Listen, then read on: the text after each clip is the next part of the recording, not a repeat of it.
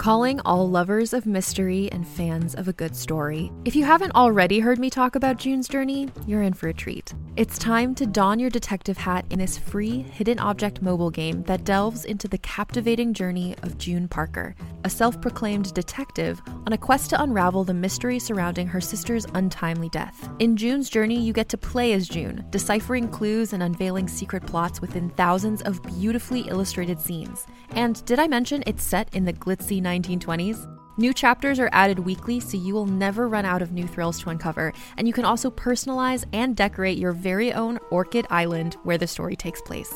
How sharp are your detective skills? Find out when you download June's Journey on your Android or iOS device, or play online via Facebook Games. Your detective journey awaits.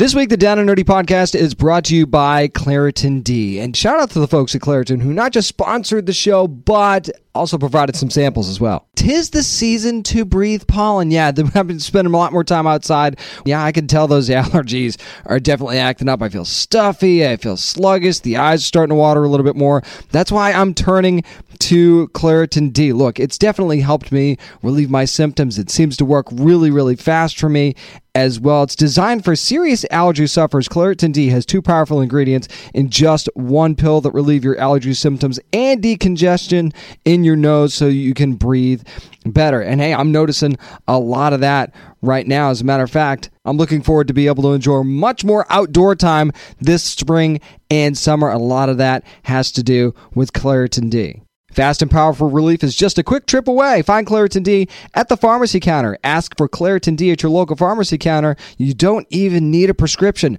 Go to Claritin.com right now for a discount so you can live Claritin Clear. Use as directed. Spanning the nerd world and feeding your fandom. Crash landed. From comics to video games. From the cinematic universe to television. To the biggest stars in the industry. Something out there had discovered us. It's time for the Down and Nerdy podcast. Here's your host, James Witham. Less than one week to go before Comic Con. It's episode 222 of the Down and Nerdy podcast. I'm James Witham. So excited once again to be going to San Diego Comic Con this upcoming year to give you all of the coverage there. Now, I will preface it by saying this there might not be as much live tweeting of panels as the past. But man, are we going to get you behind the scenes into some amazing stuff that's going to be going on in San Diego during Comic Con the press rooms, all kinds of other stuff from the show floor. Be lo- watching out for videos and photos all over our social media pages. You're going to want to follow us. And actually, this week, going to give you a little bit of little piece of Comic Con early. There's a new documentary series about fandom called From the Bridge that's going to be coming out. They'll have a panel at Comic Con on Thursday this year, and director Spencer Lee is going to be joining me to talk about that movie and all of the people that he got to interview for from so many different fandoms. We'll talk about fandom in general too, and we'll talk about the panel that's going to be coming up this coming Thursday at San Diego Comic Con 2018. But before we even talk about anything Comic Con related, what brought us there? It's the comics. Up next, what we're reading on the Down and Nerdy podcast. Hey, this is Cullen Bunn, the writer of Micronauts, and you're listening to the Down and Nerdy Podcast. Pull out the long box, fire up the tablet or the laptop, whatever you're reading on, it's time for what we're reading. And The Destroyer of Worlds is up first. It's Transformers Unicron number one from IDW Publishing. Of course, we first found out about this book at San Diego Comic Con last year, and it is finally here, written by the great John Barber. Alex Milne on the art, Sebastian Cheng on the colors, and Tom B. Long on the letters. Now, I will say this right away you don't have to read the past Transformers issues to understand what's going on in this book but it would definitely help. It would certainly help if you read the free comic book day issue that came out for Unicron as well. But basically, the gist of what's going on here is Optimus Prime is leading an attack team to try and defeat Unicron and save Caminus, which is the next planet that Unicron is trying to consume from destruction. If that sounds familiar, it's Windblade's home, and of course, Windblade, kind of the boss and of the Transformers right now, our, our president I guess is the best way that you could call it. Whatever you want to call her, she's in charge. She's the bigwig at this point. And, and I have to say that, I mean, I've always enjoyed John Barber's writing of Transformers books. I mean, he just seems to understand this gist of how each character works and how they work together. And that is, you know, that is very much on display in this book. And I mean, you even put Rom in the book in the mix there as well. And maybe that's a tiny bit of a spoiler that I shouldn't have let leak out. But Rom's been a part of Transformers books for a little bit now, so that shouldn't be too much of a surprise. And he actually adds another layer to it too, just the way he takes on the fight. You know, how he's how he's kind of been almost going it alone against the dire wraiths. Now he has another cause to champion, and there's a personal connection there for him as well. Again, I won't spoil that just in case you haven't read any past issues. But I mean, the the fight is on right away in this issue. Let me tell you. I mean, this. I mean, definitely wastes no time. And there's big two page spreads in there, which I love. I love that almost any book that John Barber is a part of at some point is gonna have this big two page spread of just a massive brawl going on on the page, or at least the beginnings of one. And I love that. Now, here's the thing. The fight's really taking its toll not just on Optimus and his team, who he brought Bumblebee and RC with him on this assault, wanted to keep it a small team, but it's also taking its toll on the team that's fighting on the outside as well, with Rom and others involved in that. Now, while all of this is going on, we see two very familiar characters that are kind of part of a plot behind the scenes or not, depending on when, on your perspective. And given one of the characters there, it's not like you can really trust either one of them. And that's all I will say because I'm not going to spoil who it is. If you haven't read this yet, you probably could guess at least one of them. But that one part of it eventually reveals itself at the end. So that is an interesting little nugget that happens towards the end of this book. But I have to say, there is a part eh, during this assault where I really don't want to say what happens, but the mistress of the flame is part of it. And man, this is one of those issues where if you want to see a character just stand up and be everything that they are for their people, Mistress of Flame definitely does that in this issue. It's a big it's it's a very very powerful moment. Let me just say that. And I don't really want to go any further, but it's such a powerful moment and one of those that really makes you respect the character even more if you haven't already. So it was just it was a very cool moment, but it's also part of the dynamic of this book is is that because of Unicron and how destructive and powerful Unicron is, this book really has an all hope is lost feel right from the beginning of the book and if as you see it go on, it's starting to cause some loyalties to be tested. And I think that that's actually going to be just as much a part of the story going forward as anything. But one thing that was a little lighthearted that I really loved in this book that kind of needed a little bit of lightheartedness is that I could easily read a Bumblebee RC team up series. Something about their dynamic and their chemistry together is just so so great. I hope at some point that we just give them like a four issue series and have them do whatever together because I think that that would just be a really, really fun read. So, John, if you're listening and you want to be a part of that book, I mean, I'd read the hell out of it. And I know I'm sure I'm not the only one there.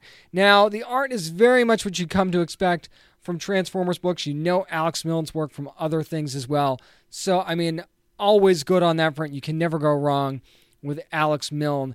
And, you know, if you're a fan of Transformers books anyway, you're going to love this story. This story is well done as always. And it's just, again, I don't understand why you're not looking at these books and the stories that are being told here and using this as a guide for Transformers movies. And I've said this from for years now. Transformers movies don't need humans to be successful at all. And I think that these Transformers books prove that. It's not like they can't be successful with humans either, because these comics have proven that as well. But seeing this story alone and some others that have happened recently, I just think it's a winning combination. Another winner from IDW. This is a pull for me. Make sure you're grabbing Transformers Unicron number one. Just add the whole series to your pull box at this point. What could possibly go wrong? We are headed to an outpost. I can't really call it space, I suppose. Outpost Zero, number one, from Image Comics, and of course, Eisner winner Sean Kelly McKeever doing the writing, Alexander Tenefenki. I'm sorry I butchered na- your name, Alexander. I, I, apologize on that. Doing the art. And Jean Francois Beaulieu on the colors. Now, we have a group of teenagers here, and I'm going to run through them. We have Aaliyah, Stephen, Sam, and a few others. Aaliyah and Stephen are really the main focus of this book. Now, they all live in an outpost. They kind of, spoiler alert, just a tiny one, they crash landed there. And it's one of the areas of the universe that was left to be populated by humans. Now, we're not exactly told why or, or who was left behind or why they were left behind, why they had to leave. It's all very vague at this point, but I don't feel like that vagary takes anything away from the story. I actually think it kind of adds to it because it, it leaves questions asked that aren't ignored by the characters in the book. Sometimes I have questions about books like, well, why isn't this discussed? And why aren't the characters discussing it? That's one thing that Outpost Zero does very well is that I had these thoughts, and then a couple pages after that, there are the characters discussing the things that I'm actually thinking. So I like that the story takes that into account. While the reader might be thinking this, so why shouldn't the characters be thinking the same thing? Because it's an obvious question and it's definitely being asked there.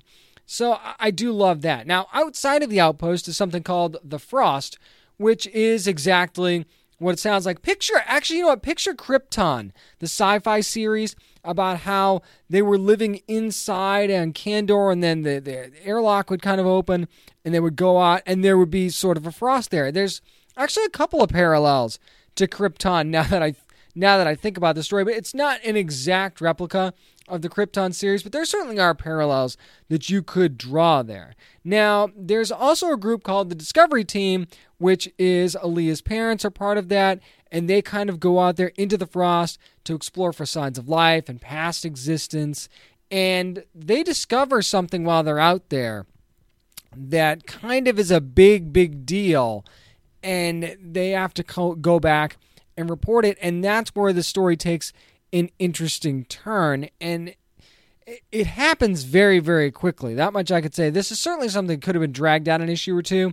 This happens very quickly, and I thought that was a really, really good call by Sean Kelly McKeever and anyone that's a part in the editing team that's a part of putting this book together. Didn't drag it out, just got right to it. Now, one one thing I also found interesting about this book is the dynamic between the parents and the kids who are kind of headed into adulthood and they're trying to find out, you know, which team they're going to be a part of or if the team's going to be chosen for them. And just the way they're all dealing with the situation that they're in and dealing with it in a different way, I think is really, really interesting. And then you have Sam, who is sort of the chief's adopted son. The chief, of course, you know, as kind of self explanatory, sort of runs things in the outpost.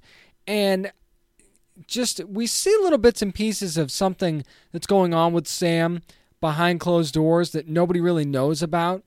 And there was actually a really compelling panel in this book where Sam's watching something.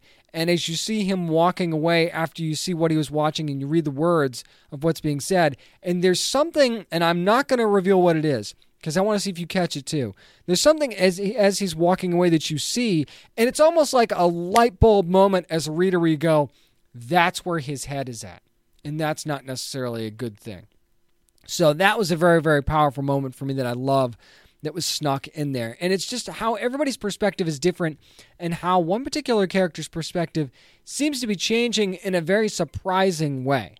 Now, I will say art wise, very, very good. Really thrives, though, on the big, vast landscape shots, especially when you see the frost a couple of times and when you see what happens because of this discovery. Brilliant artwork there as well. And towards the end, the last few pages alone, I think were really, really superb by Alexandra. I'm not I'm not going to butcher your last name again, Alexander. I promise. So I would say this is another winner for me. Put Outpost Zero number one in your pull box. This is one you're going to want to read. There's a lot of intrigue there. It was. It's almost like you found a way to combine a slow burn and just getting right to the point. If that makes sense. I mean, there were so many things that were not left to the imagination, but there are also still so many questions left to be answered. I just thought the book was brilliant, brilliantly done from start to finish. That's going to do it for what we're reading this week. Up next, time to get a little bit spoilery and talk about Ant Man and the Wasp. That's up next on the Down and Nerdy podcast. Hey guys, this is Chloe Bennett from Agents of S.H.I.E.L.D., and you're listening to the Down and Nerdy podcast. Once again, protecting worlds large and small, it's time for my spoiler filled review of Ant Man and the Wasp from Marvel. Once again, can't stress this enough full of spoilers ahead. So if you haven't seen Ant Man and the Wasp yet, you're going to want to go a little bit forward here in the show. Now, again, I'm not going to run down every little every little beat of this movie, but this movie is really about two or three things. Let, let's start with this. The fact that we have Hank Pym and his daughter Hope that are going to try to get their mother, try and get Hope's mother back, Janet, who was stuck in the quantum realm. That's one thing that this movie about. The second thing that this movie is about is what Scott Lang, of course, Paul Rudd's character, did in Civil War, siding with Captain America, violating the, the Sokovia Accords, and you have him on house arrest right now. But in not in, and he didn't involve Hank and Hope at all, but because it was their tech that he used, they ended up having to go on the run and pretty much lose everything. They lose their home. They're, they're criminals now. They're wanted. So you can imagine that they'd be upset with Scott about that. But because Scott has this weird dream and kind of makes contact with with Janet and the quantum realm, he calls up Hank, and not necessarily all is forgiven right away. That's for sure. There's there's plenty of cold shoulder stuff going on, but they kind of need Scott. But Scott's under house arrest, and he's, you know, very much trying to get off of house arrest so he can be with his daughter. His daughter does come to visit him, but he wants to, you know, be a dad. That's one thing that he really, really stresses is super important to him is that he wants to be a dad to his daughter. So yes, he's going to help out Hank and Jan, and excuse me, Hank and Hope because he feels like he needs to. But at the same time, we also have that underlying I need to be there for my daughter. And then you have Ghost, who is also, we find out her name is Ava, who's played by Hannah John Kamen, who we find out what happens to her, and it looks like it was because of something that Hank did to her dad. She he got him fired, so he decided to continue his research on his own, and that didn't go well. So the accident gave Hannah this. It's almost like I can't remember the exact term that they used for it, but it was almost like quantum phasing, where her cells are basically ripping each other apart and putting themselves back together the entire time. It's really, really freaky stuff. So you see that that you know we see that you know Hank and Hope are putting this device together to enter the quantum realm, and they need Scott to help them kind of find out where Janet is, and that's kind of the whole beat of where the movie goes from there. And you see the you know the fences start to get mended a little bit, and then all the while you have Michael Pena who's back as Luis who I love, and we finally got the whole. You know, the one thing I loved about the first Ant Man movie was the recap that he went through, and when when when Luis was telling stories, we got to see that again when he was under the truth serum. I thought that that was really hilarious. There were a lot of funny moments in this movie, actually. But you see, you see Scott and Luis have started their own security company, so you know they're trying to go legit. They're trying to have an actual business to sort of move forward. Now, there's a problem with what they're trying to build as far as as far as Hank and Hope are concerned.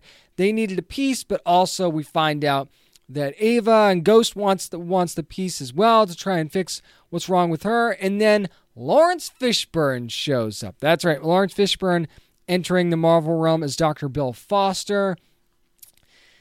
I got to tell you, I, I kind of saw that something wasn't right there, especially since him and Hank just sort of hated each other. But when he showed up with Ava and he was helping her, I gotta say, I was a little bit surprised. Probably shouldn't have been, but I was a little bit surprised. But then, as you see, as the movie went on, where Hope wants to do something really, really bad, he wants to actually take Scott's daughter to make him help her. And F- Dr. Foster says, uh uh-uh, uh, you do that, we're done. I've looked the other way on certain things that you did, but people are starting to get hurt, and I'm not going to let you do that. You touch that little girl, and we're finished. So I thought that that was really interesting and kind of how he was able to keep her in line in a certain respect, not completely, but in a certain respect. So, as I'm watching this movie, I'm trying to figure out who the villain is here. And I'll get to another character that we saw in just a second as far as villains are concerned, because that's a separate issue. But I'm thinking, okay, yeah, Ava's done some bad stuff, and she certainly is playing a, a villain role. But at the same time, I couldn't help but keep going back to the fact that is Hank Pym kind of the villain here? Because you could argue that Ava's doing everything that she can to not die because it's basically what's going to happen to her is that her cells are just going to keep ripping each other apart and eventually she's just going to fade away into nothing. Sound familiar? We'll get to that in a minute too. But then you've also got Hank who's trying to build this machine to bring Janet back. And he's making all these shady backdoor deals and stuff. And he's doing whatever he needs to do to get his family back. And he's kind of a he's kind of an ass. You know, he's alienated a lot of people in his life aside from his daughter. And of course his wife isn't even around. So but it seems like he's alienated a lot of people. We've got Dr. Foster that doesn't like him. Obviously, Ava doesn't like what was done to her dad, and all her dad did was disagree with him. So we're told. Didn't really get the entire story there, but it's one of those things where, where Hank's working off of guilt at this point, too. And you have to kind of look at the fact well, if he didn't do X, Y, and Z, would we even be in this mess in the first place? And he's done some bad stuff, too, arguably. So you could make a case that Hank Pym is kind of a villain in this movie. Hey, call me crazy. Maybe you totally disagree with me but not exactly a likable character. Yeah, he has a few comedic beats here and there, but I mean, I understand that Scott Lang stole from him, but he still treats him kind of like garbage even before the whole thing with the Z- Sokovia Accords went down. Yeah, he still kind of treats him like garbage. I mean, he has they have some moments there as well. But you could tell that Hank's just a tough nut to crack and he's not the nicest guy. So it's hard to rally around a character like that. So maybe I'm stretching it by saying, you know, he could be considered a villain in this movie. Maybe that is a bit of a stretch, but it's certainly something that I considered as I was watching it. Now let's talk about one of the other villains. This let's talk about something I didn't really like about this movie. Walton Goggins, who plays Sonny Birch, who is the guy that they're kind of buying the parts for to make this device to enter the quantum realm and he tries to screw them over and instead of giving them this part you know sonny finds out who hope really is and they want to partner up and all this other stuff. I won't i won't bore you with any more of the details. You probably already know them anyway. To me it just seemed like sonny birch was very much an unnecessary villain in this movie. Never really posed much of a threat i didn't think. He was more of an annoyance than anything else. He keeps talking about how he's working with dangerous people and we don't really get any of the what, where, and why of what's going on other than he has a mole within the FBI that he's kind of using to play his little game. It's just, uh, I never really felt like he mattered in this story. I mean, even when he did get the lab that they were working on and it looked like he might have actually gotten the upper hand, I never for a second thought that they weren't going to get that lab back. Whereas when Ghost was involved, there I thought there was a chance, okay, she might actually come out on top on, on this in the end. I actually thought that there was a chance that she might get what she wanted, which she kind of does in the end. If we're if we're being honest, she really kind of does get what she wants. But I just I don't know. It just seemed like a waste of Walton Goggins, who's very very talented. I didn't think that that character mattered a whole lot. I mean, yeah, he caused a few minor problems, I think, but I mean, and you even had Ghost was almost like it's almost like they were playing a. It was almost like a, a big heist where it was like who can get there first sort of deal and who can steal what first. And it's almost like Hank and, and Scott and them stealing from themselves at that point as well too. So it was almost like a race to see who can get the lab and who can get this machine to the quantum realm up and running first and who's going to be able to use it the best. Which eventually we see Hank go in there and get Janet and we think we get our happily ever after. But before I even talk about the end credit scene, I want to talk about something that I really did like about this movie too, and, and this this goes again to the comedy. First of all, I love Paul Rudd. I think he's hilarious. Pretty much everything he's been in has been funny. He's a likable character. He's a likable guy on screen. So I think he's the perfect choice for Scott Lang, and I'm so glad that he's that he is back as as Scott Lang. But I got to tell you, his relationship with Agent Woo, who's played by Randall Park, every scene that they had together, I was laughing.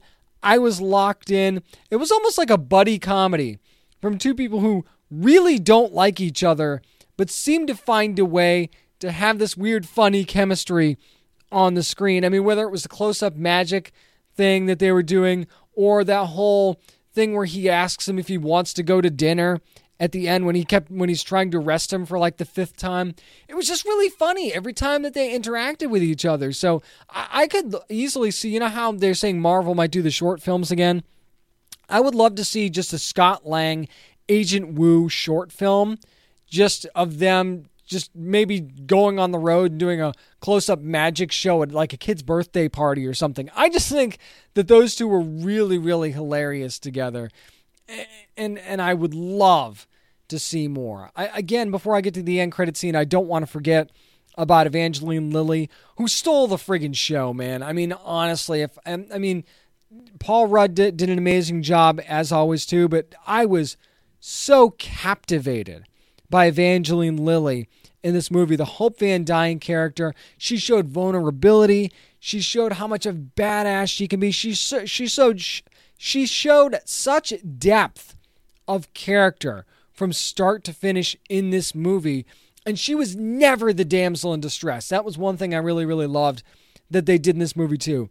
Never at any point did I feel like she was the damsel in distress. If anything, she was the one that was pushing the envelope and making that team what it was. She was the powerhouse in this movie. And I saw an interview with her, I can't remember who it was with, where she said she had to, you know, really speak up on the set. She wanted to be very vocal about her character on the set. And if this is what happens when Evangeline Lilly is vocal on set, listen to this woman in the future because she brought out some great, great stuff working with the team behind this movie and Peyton Reed, who did another fantastic job.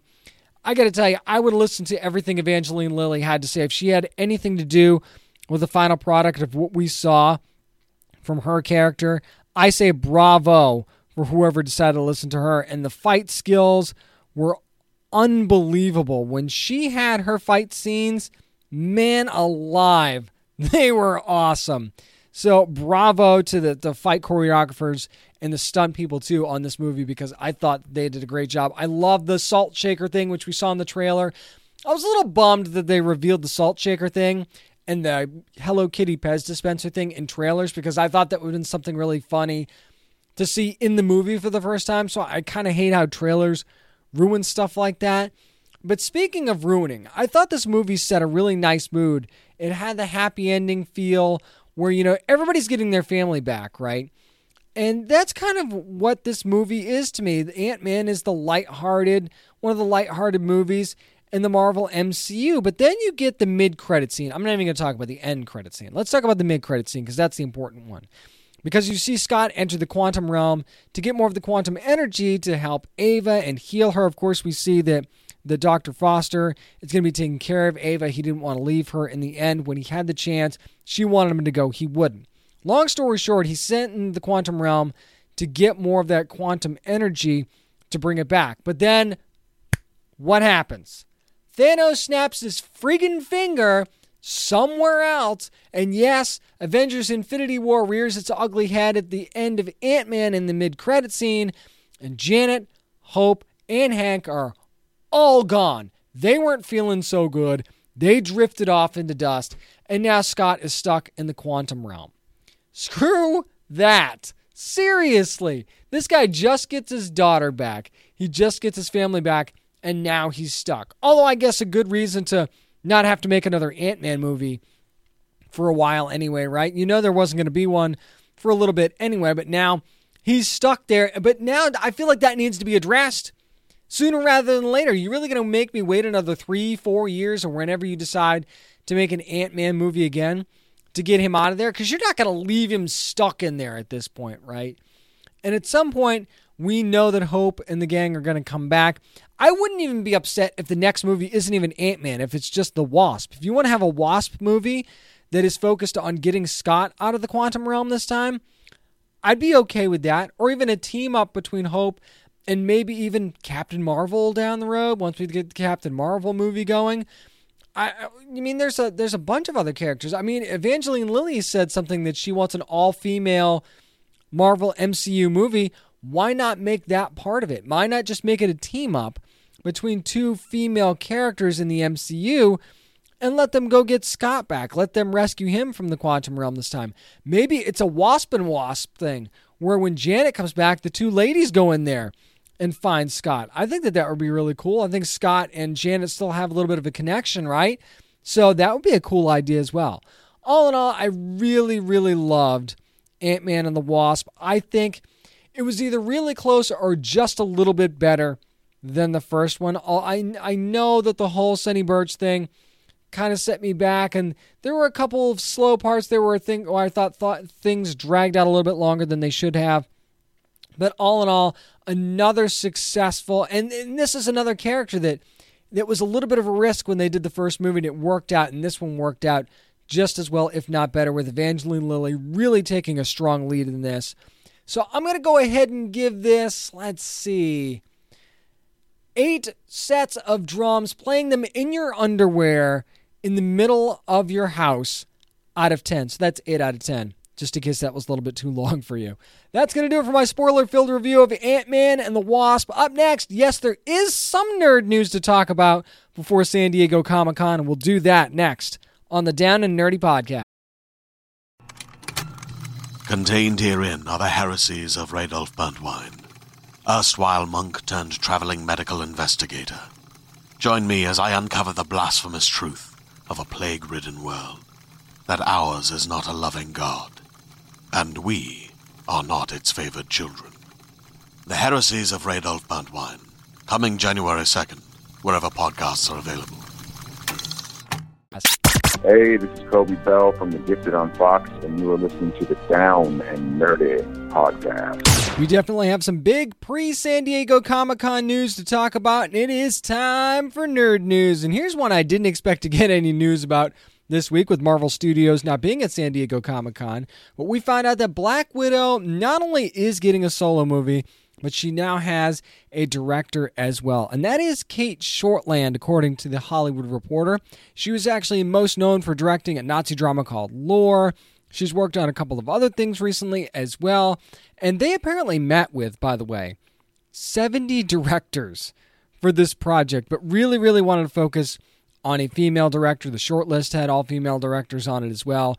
Now, actually, Johan- Scarlett Johansson pushed for Shortland to be a part of the project, and clearly that worked out very, very well for her. Now, the one thing we don't really know in all this is that Jac Schaeffer actually wrote a script for this movie. No word on whether or not that script is going to be used. But Black Widow is only going to be the second female led movie from Marvel Studios. I'm sure that you could make, I mean, it's not like females haven't played a huge role in plenty of the Marvel movies up to this point, but but you know, finally getting the spotlight on on, on Captain Marvel next year, and then no release date, by the way, for this Black Widow movie either. I mean, yeah, there's definitely an and it's about time sort of thing for this, and you could you could argue that by the way that the Wasp character carried this Ant Man and the Wasp movie. I forgot to mention that in well, I kind of mentioned it in my review not too and not too long or earlier in the show, but I mean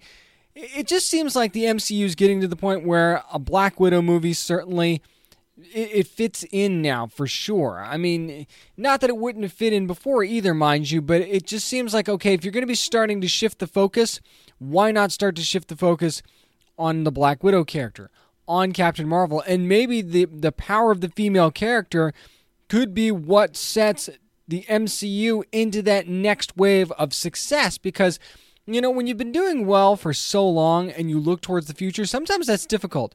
Success can actually end up being difficult when you're like, wow, we've done this. We've done this. What do we do to keep being successful and, you know, for things to not really get old? And that's to, hey, guess what?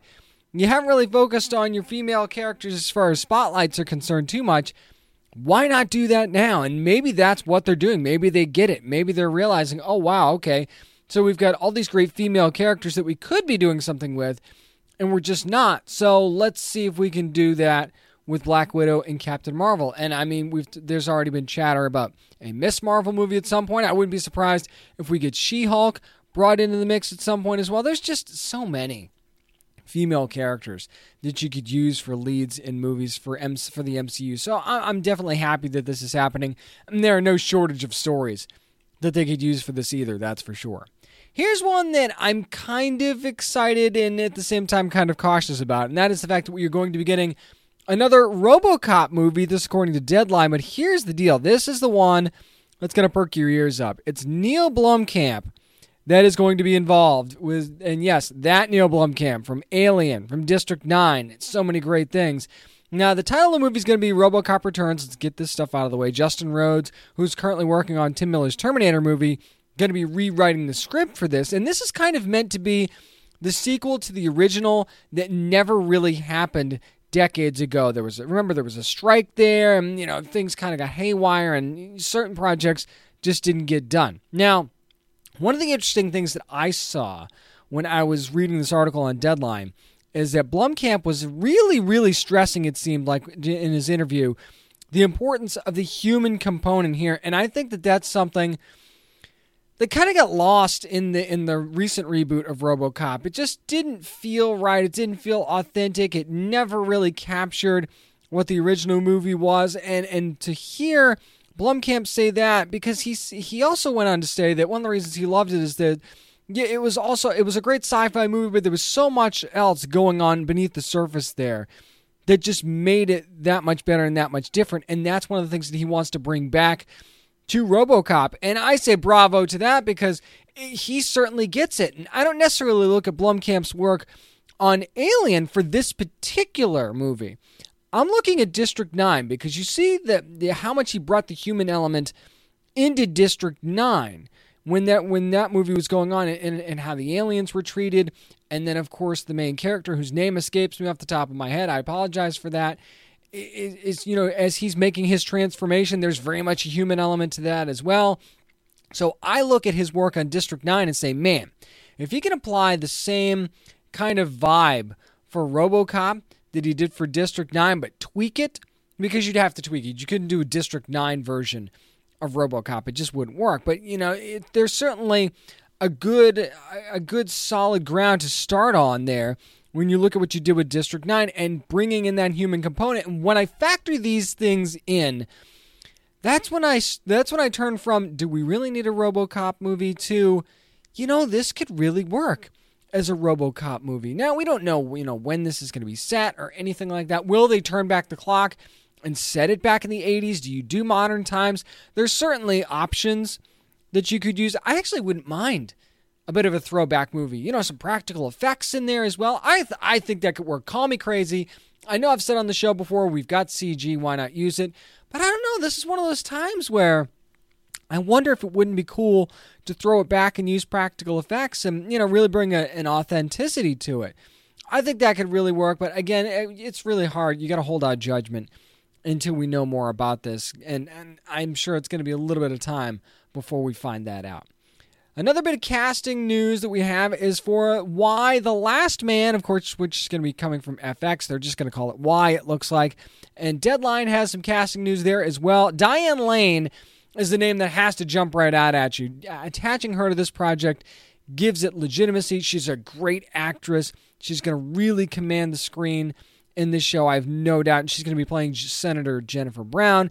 And then you've got Barry Keoghan who's going to be playing Yorick Brown, of course. Y the last man himself? That is her son. And then we have Imogen Poots, who's going to be playing Hero Brown. There's plenty of others that have been cast in the show as well. And if you're not familiar with Y the Last Man, it ran for 60 issues from Vertigo. Brian K. Vaughan and Pia Guerra are involved, and it follows the story of Y, who traverses a post apocalyptic world in which a cataclysmic event has decimated every male mammal, not just human, mammal save for just the lone human, which is why the last man standing. So, the New World Order of Women will explore gender, race, class, and survival.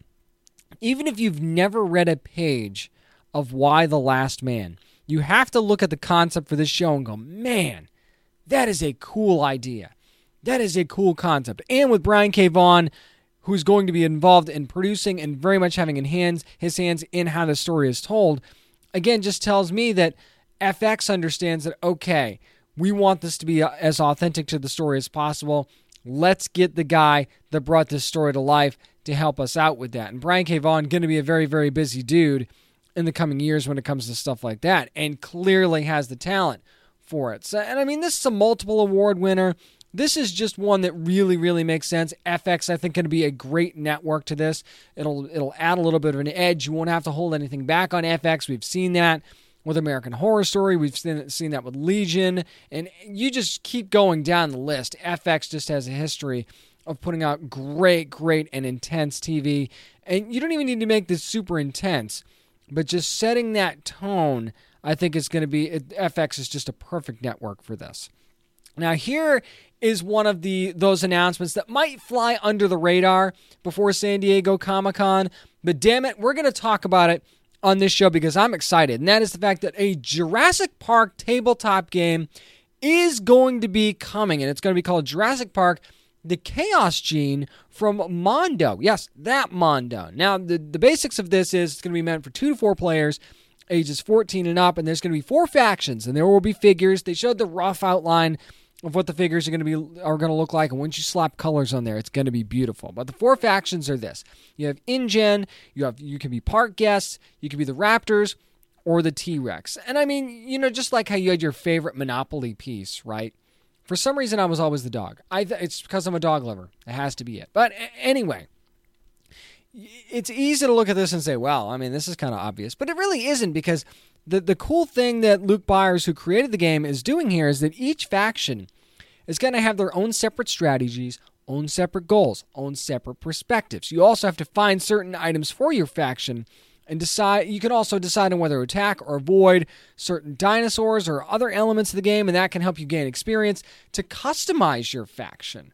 Now, I know you're looking at the raptor and the T-Rex and saying, "Well, that seems like it's the most fun because you know the raptor is going to hunt, or the T-Rex is going to be very very methodical, InGen, of course, going to be working on stuff that's going on that's going wrong in the park. That's going to be part of the game, and the park guests maybe just trying to survive what's going on and escape. So th- those are kind of your perspectives on what's going on here. But how fun could this be? And not only that, how much replayability does this have? Because if you're starting off, even let's say it's a two-player game, you're starting off, and maybe in the first game you're InGen or and then maybe in the second game you're the T-Rex. You've got a lot of replayability here, and this to me seems like a game that isn't going to necessarily play out the same way twice, at least not right away. So to me, any tabletop game that can give you several good plays or like a year's worth of time of playing under six months where you're really enjoying it and you're bringing something new to the table each time.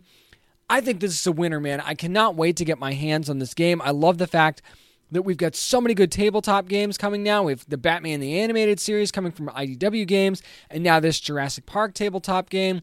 And uh, like I said to Cullen Bunn last week, you, tabletop games are so successful on Kickstarter, and the way these things are going, we're just getting so much great tabletop content. And I love that there's a focus on the art, just like Cullen said to me last week as well. There's such a focus on the art for these, whether it be cards or whether it be the figures that are going to be in this game as well. And, and the, the T Rex figure is going to be just absolutely gorgeous and, and, of course bigger than the others. I mean, if you go to downandnerdypodcast.com, go to my story that I read about this for the uh, pre San Diego Comic Con announcements, and you'll see it for yourself. It's going to be great when you get colors on that thing. More San Diego Comic Con news itself going to be happening next week on the show. That is going to be kind of our opener show for San Diego Comic Con. Of course, I will be there in San Diego for that. So look out for plenty of San Diego Comic Con news coming next week. And of course, always on our social media pages and on our website as well. But that's going to do it for Nerd News this week. Up next, speaking of San Diego Comic Con, From the Bridge is a documentary that's going to be talked about in Ballroom 20 on Thursday. I have the director, Spencer Lee, to talk to me about it next and get you ready on the Down and Nerdy podcast. This is comic book creator Gerry Conway, and you're listening to the Down and Nerdy Podcast. You may or may not have heard of a documentary called From the Bridge, which is basically about fandom in general. It's going to actually have a panel at San Diego Comic Con on Thursday at 10 a.m. I just happen to have the director with me this week. It's Spencer F. Lee. Spencer, how you doing, man? I'm doing great. Thank you. So, Spencer, you've been working on From the Bridge for like four years now. So, right away, it's easy to see this is a passion project for you. So, how much of an inspiration has Kerry O'Quinn been throughout the process? And what did you hope to see this film become? Kerry's been a great help. You know, um, Kerry assisted in putting together uh, a lot of the interviews, and you know, Kerry's work with Fangoria and as a co-creator of Fangoria and the co-creator of Starlog, you know, he's been the inspiration for uh, over two generations of filmmakers. You know, he's a wonderful man, very insightful, and this is a great celebration of his work, as well as the work of many of the uh, iconic visionaries and writers and artists who have helped create these genres and is uh, is a celebration of their work. Speaking of those interviews, you were able to get a ton of interviews from many pioneers in different fandoms like Stan Lee and Neal Adams and others like Gene Simmons and Nichelle Nichols, just to name a few. So, what do you feel like you learned about the definition definition of fandom from all those conversations? It's really interesting you asked that because I've always been a fan of the stories, the artists, uh, as well as their creations and how things have evolved over the years. And you know, I, I I learned a lot. You know, I, I learned a lot about. It's kind of kind of sound a little odd, but you know, when you love something, sometimes you don't always examine why you love something. You just you know you love it, but you don't sit there and psychoanalyze it and break down exactly why you love it. Right. But uh, interviewing these artists and these visionaries gave me a, and to hear their stories firsthand gave me a chance to do a little introspection about my love for the uh, genres and about my own personal fandom. And it's something I discovered was that I tell you what, a good way to say it is this: a lot of non fans might not understand the fandom movement and exactly what it is. You know, they might see really colorful costumes and they're very cool and they might see a lot of people celebrating but they don't really know what they're celebrating and why they're dressed up the way they are. They know they know that there's comic books out there they know that there's movies out there but maybe they don't have the connection of exactly what's going on. And at the heart of it what i discovered which i think i already instinctively knew but as i analyzed it and created this movie what i discovered at the heart of it was really it's a celebration about our diversity and our uniqueness as human beings and the stories that these artists created are basically the stories of humanity and life. They're about love, they're about betrayal, they're about sacrifice, they're about conquest, they're about overcoming the odds, they're about winning. You know, some of them are about losing. And they teach us uh, acceptance, and they teach us a lot about ourselves and a lot about humanity and what makes us unique. And the costumes and the characters that are in these stories are, are an extension of the stories themselves. So it's basically in my opinion, what I've seen and learned is that the fandom is actually the celebration of the diversity and the acceptance of ourselves and the uniqueness that makes us ourselves. And it's it's about the love for the artist, and they're bringing it to us. One thing that was addressed right away in the trailer for the movie was how a lot of us were bullied, or at the very least made fun of for loving these different fandoms. Now, a couple of years ago, we had a discussion on our show about the word nerd itself. I argued that the word has kind of evolved into more of a badge of honor now. Now, would you agree with that? And how much do you think this film addresses that issue? You know, I don't know. It, that's really hard to say because there's a lot of opinion speculation in the question. But as saying it's a badge of honor, um, I think that maybe the, what's honorable about it is that we always knew that there was nothing wrong with us and that we were normal people just like everyone else. Right. And perhaps the fact that we had a love of characters who are obviously fantasy characters of the fantastic realm, maybe that's what gave the misconception of a disconnect. You know, we when we look at life around us, there's lots of heroes in the world you know, I think of police officers, I think of firefighters, I think of first responders.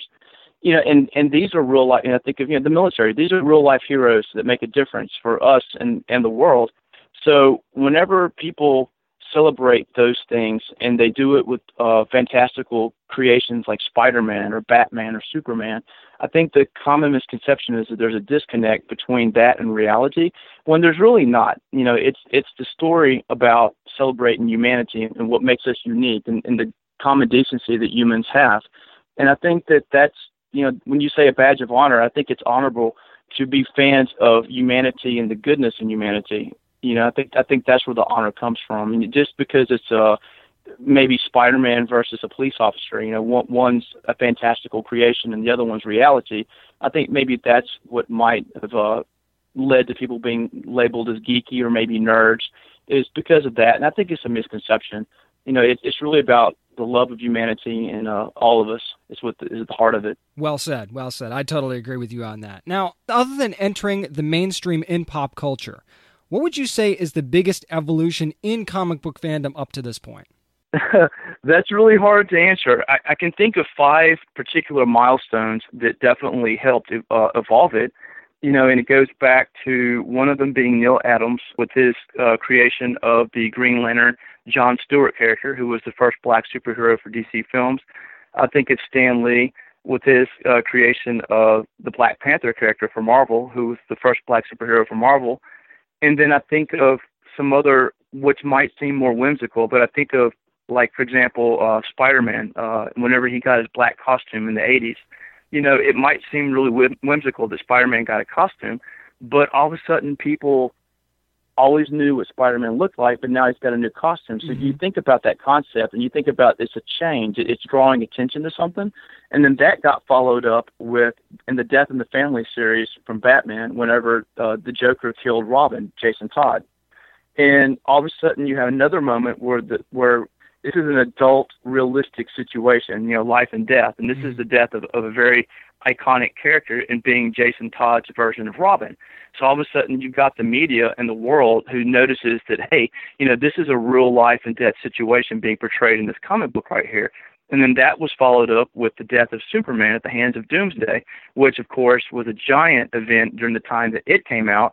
And you had people saying, hey, you know, Superman's dead in the comics. And then, so when, when you start exploring these social changes, whether it be with the John Stewart Green Lantern and Black Panther, whether it be a simple costume change for Spider-Man, which was very attention-getting, uh, or whether it's the death of Robin, Jason Todd, or the death of Superman himself, you begin to see that there's some seriousness to these stories and that they're not all Saturday morning cartoon-like, which was a big conception of people. You know, a lot of people saw the Super Friends cartoons in the 70s and 80s. They saw Spider Man and his amazing friends in the early 80s. And those were very, very non, they were fun stories for sure, but they weren't very serious stories. They, they didn't really tackle life and death. You know, that they were very whimsical in that sense. So now all of a sudden you've got the comic books themselves. They're starting to have a bigger change on society and civil rights, as well as when you start killing characters. And of course now the old saying is, "Oh, if you die in a comic book, you're just going to come back a few weeks, a few issues later." Right. And yeah, there's absolute truth to that. But the very fact that that young readers and old readers are experiencing the loss of a loved one, even though it's a comic book character, it creates a very seriousness in something. And I think those five particular milestones in comics helped uh, cement fandom and help bring a seriousness to it. Talking to, to director Spencer Lee of From the Bridge, which of course you can find out more about at San Diego Comic Con this upcoming on Thursday, July the 19th at 10 a.m. with that big panel. Now, Spencer, well, I know you got to talk to a lot of great talent and super fans for From the Bridge. I have to wonder, was there any one person or a particular fandom that you weren't able to address that you hope to do so in the future? You know, I'm still editing it, and the movie has not been completed. It's very close to being completed, but there's always room for George Lucas. You know, I would love to talk to him about Star Wars. Of course. Yeah. And as for as for uh, elements of fandom itself, you know, I've I've talked to many many many fans. You know, from one side of the coast to the other, and I hope that I've done a, a great service to them in being able to capture their stories for the film and the stories of us, the fans, are you know th- this is really a story about us. You know, uh, it's a story about humanity and about uh, acceptance of one another. You know, and the diversity and the unique qualities that make us human. So I think fan wise, I've, I've got some incredibly amazing stories, and artistic wise, you know, I've interviewed some great artists and visionaries. But uh, you know, it's a really it's a really great movie, and I can't wait to share it with everyone. But like I said, you know, I, would love to get George Lucas if that's possible. I think that uh, there's a lot of people in the in the film that have said a, a lot of wonderful things about him. You know, and I think that uh, I'd love to have his input. Uh, you know, Stan Lee had a lot of wonderful things to say about George Lucas in his interview, Gene Simmons did, as well as Neal Adams. You know, had wonderful things to say about uh, George Lucas, and I'd like you know to share the love with everyone, and maybe that would happen. I don't know, but I'm uh, always optimistic. That's right. There are, there's always time until it actually comes out. You never know what could happen. That's correct. There you go. Now, Spencer, with the popularity of fandom, that means there's a lot of good, but there's also the, some bad that can come from that popularity as well. So, how do you feel about some of the toxicity that, that has entered the fan that has entered fandom in general, and how do you feel like is the best way to address that? When you say toxicity that's entered it, I'm I'm I'm going to make the assumption that you're maybe talking about some of the negative feedback we've had for the latest Star Wars films as yes. well as DC. Something something well, you along know, those lines. okay. Yeah. Sure, and I tell you what, uh, the way I approach that, as well as the way I, I approach anything in life that's opinionated with different p- opinions from people, is I like to try. What I like to do is sit down and I make two lists up, and I, first off, whatever my personal opinion is, I like to number those uh, those opinions and the, strongest parts of them one through ten, and then I like to look at the opposing side. You know who might have a different opinion from me, and I try to list one through ten of why they have that opinion. Once I have that list built up, I like to kind of look at both lists and see where the common ground is. You know, see where the disconnect is and why I might feel a certain way and why they might feel a certain way. And I try to, to you know find common ground between the two. Also, a lot of the opinions, uh, whether they're toxic or whether they're strong, or you know from one side or another, it really does but what it shows is the love for something. You know, people wouldn't have such strong opinions one way or another about a subject if they didn't feel invested in it and they didn't feel like they truly loved it. You know, so I think that the very fact that there's so much opinion out there is very, uh, I think it's healthy. You know, opinion and debate is what helps bring change and what helps guide something. You know, so uh, I mean, I, I absolutely have really strong opinions about these topics. I always like to say though, uh, is that uh, you know I'm, I'm I'm not a preacher, so I don't try to speak religion, and I'm not a politician, so I don't like to try to speak politics because those aren't really my jobs in life. Mm-hmm. You know, as an artist, my job is to basically take my surroundings that I perceive my environment around me and create art from it to to have people continue a discussion and continue a dialogue so that all kinds of people can find common grounds. You know, the the title from the bridge is originally from Kerry Quinn, uh, Quinn's magazine Starlog, and that was his monthly column that he wrote. So that's and so that's what it means to Kerry. But the title from the bridge to me, what what I take from it is it's actually the fandom in my mind is building bridges amongst people. Mm-hmm. You know, it's, it's building bridges from, from from to everybody. You know, and bridges of love, and acceptance, and understanding.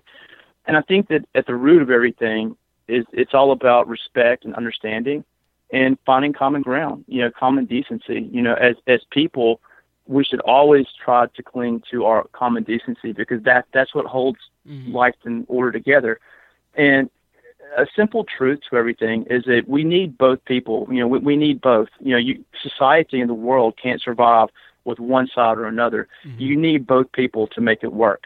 You know, so it's all about finding common ground and acceptance and compromise, and, and that that's how you work together with people, and that's what I hope this movie helps to do is to bridge people together and bring them together. Now, we've heard the saying that you can never have too much of a good thing. Now, we have more of what we love than ever, especially you mentioned Star Wars. It seems like we have a new Star Wars movie every six to 12 months, and there's a number of comic book properties on television as well, and so on. So, I know there's a lot of opinions about this as well. I'm curious to get yours. Do you think that there's a potential for fatigue in certain fandoms, and how do you address that issue? If there is fatigue, it'll it'll sort itself out. You know, I mean, for how many years did we not have enough material? I mean, I could think about when I was in junior high and high school, even in college. You know, I, I so badly wanted an X Men television series. I wanted a new Star Wars movie. I wanted an Avengers cartoon. I wanted an Avengers movie. I, I wanted it all. You know, and, and I think that as a fan, we we just we wait back in anticipation for all these television series, all these movies, all these comic books. And I don't think that there can be an oversaturation. But and the reason being is that things tend to to uh, sort themselves out. You know, if there's too much of one thing, then obviously part of it's gonna, you know, it's gonna drop off. If there's not enough of something, then hopefully something takes its place and, and balances it out. So, you know, it I think that there's going to be an equilibrium and a balance between all this. And personally, I don't think that there's too much. I mean, just because it's all out there doesn't mean you have to absorb it all. You know, you, you might have a preference. Let's say, for example, you only have so many so many hours in the day.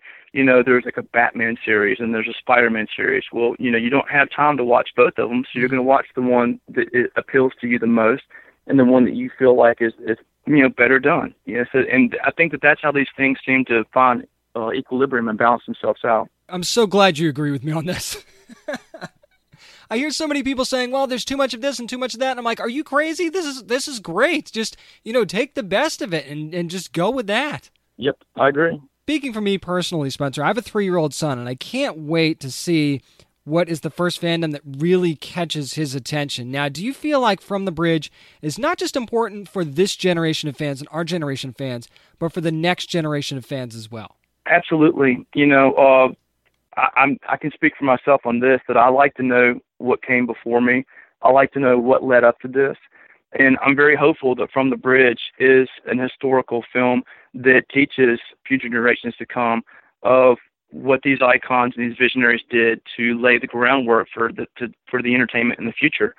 I mean, we definitely don't know what characters are going to still remain to be popular in the future, what new characters will be created that will be popular in the future. These are things that we don't know, and I'm excited to find out. And I'm sure everyone is. But uh, at least you know we'll have from the bridge, and we'll have other documentaries and and records of history, and uh, and hopefully that will inspire a generation, and it will uh, help them know the roots of fandom and, and where this all came from. If you're going to San Diego Comic Con this year, 2018, be sure to catch the From the Bridge panel. It's going to be happening on Thursday, July the 19th at 10 a.m. It's a star studded panel that you're not going to want to miss. But, Spencer, for anyone who's not going to Comic Con, do we have a release date for this yet? We don't have a firm release date. I know we're looking at uh, the end of summer. You know, uh, reality is is that until the film has its final cut and we've signed off on it, then uh, we don't know what kind of what number of theaters are going to carry the film. But you know, obviously, as a filmmaker, I, I like as many theaters as possible to carry it. But I think at the end of the day, that's going to have to do with the fans themselves and the demand for the film. You know, so I would say if you would like From the Bridge to be in your local theater, no matter what city you live in, you know, we will have an opportunity to address that and, and hopefully bring some people together to make that happen. Make sure you're following all the progress as well at FromTheBridge.com. It's Spencer Lee, director of From the Bridge. Thank you so much for joining me this week. Thank you very much. As you listen to Spencer Lee talk, you can just hear his passion for fandom in general, right? And wanting to keep the story going. And and you know, the lesson here is never forget your first love, never forget where you came from and pass that knowledge on because that is how our nerd culture culture is going to stay alive for decades and let's even say centuries. Let's throw that out there centuries to come from now. And I can't wait to see From the Bridge when it does come out. But until then, if you're at San Diego Comic Con, make sure you're stopping by Ballroom 20 on Thursday morning. Bright and early to see the From the Bridge star studded panel and get more information at FromTheBridge.com. That's going to do it for this week's edition of the Down and Nerdy podcast. Again, thanks to director Spencer Lee for joining me this week. And I want you to keep up. I mean, you could be listening to this, and I might already be in San Diego for Comic Con this year. So follow us on social media at Down and Nerdy 757 on Twitter and on Instagram. Also follow us on Facebook, facebook.com slash down and nerdy. All kinds of great photos going to be going up all week long for San Diego Comic Con. Going to be covering the press rooms, the floor, panels, you name it. We've got you covered for San Diego Comic Con 2018. But remember, no matter whether you're in San Diego or right where you are, you never have to apologize for being a nerd. So let your fan flag fly and be good to your fellow nerds. Hey there, this is Justin Bartha. I made a funny new podcast, King of the Egg Cream. It has the greatest cast in the history of podcasts with actors like Lewis Black. I'm torn by my feelings for two women. Bobby Cannavale. You can eat it, or if someone hits you, you can put it on your cut. Melanie Lynskey. I wonder what these marvelous things are that look just like boiled chicken feet. Jason Ritter. I can break things and pick locks and kill people. Michael Stuhlbarg. The whole point is to inspire people that they should make themselves better. Ari Graynor. No, don't whet its appetite. What are you, an idiot? Me, Justin Bartha. That's not just any egg cream, that's a Lemke's special. And all narrated by the hilarious Richard Kind. This is the story of Harry Dalowitz and how he rose from nothing to become New York's King of the Egg Cream. So if you like funny true stories, come listen to King of the Egg Cream, available wherever you get your podcasts.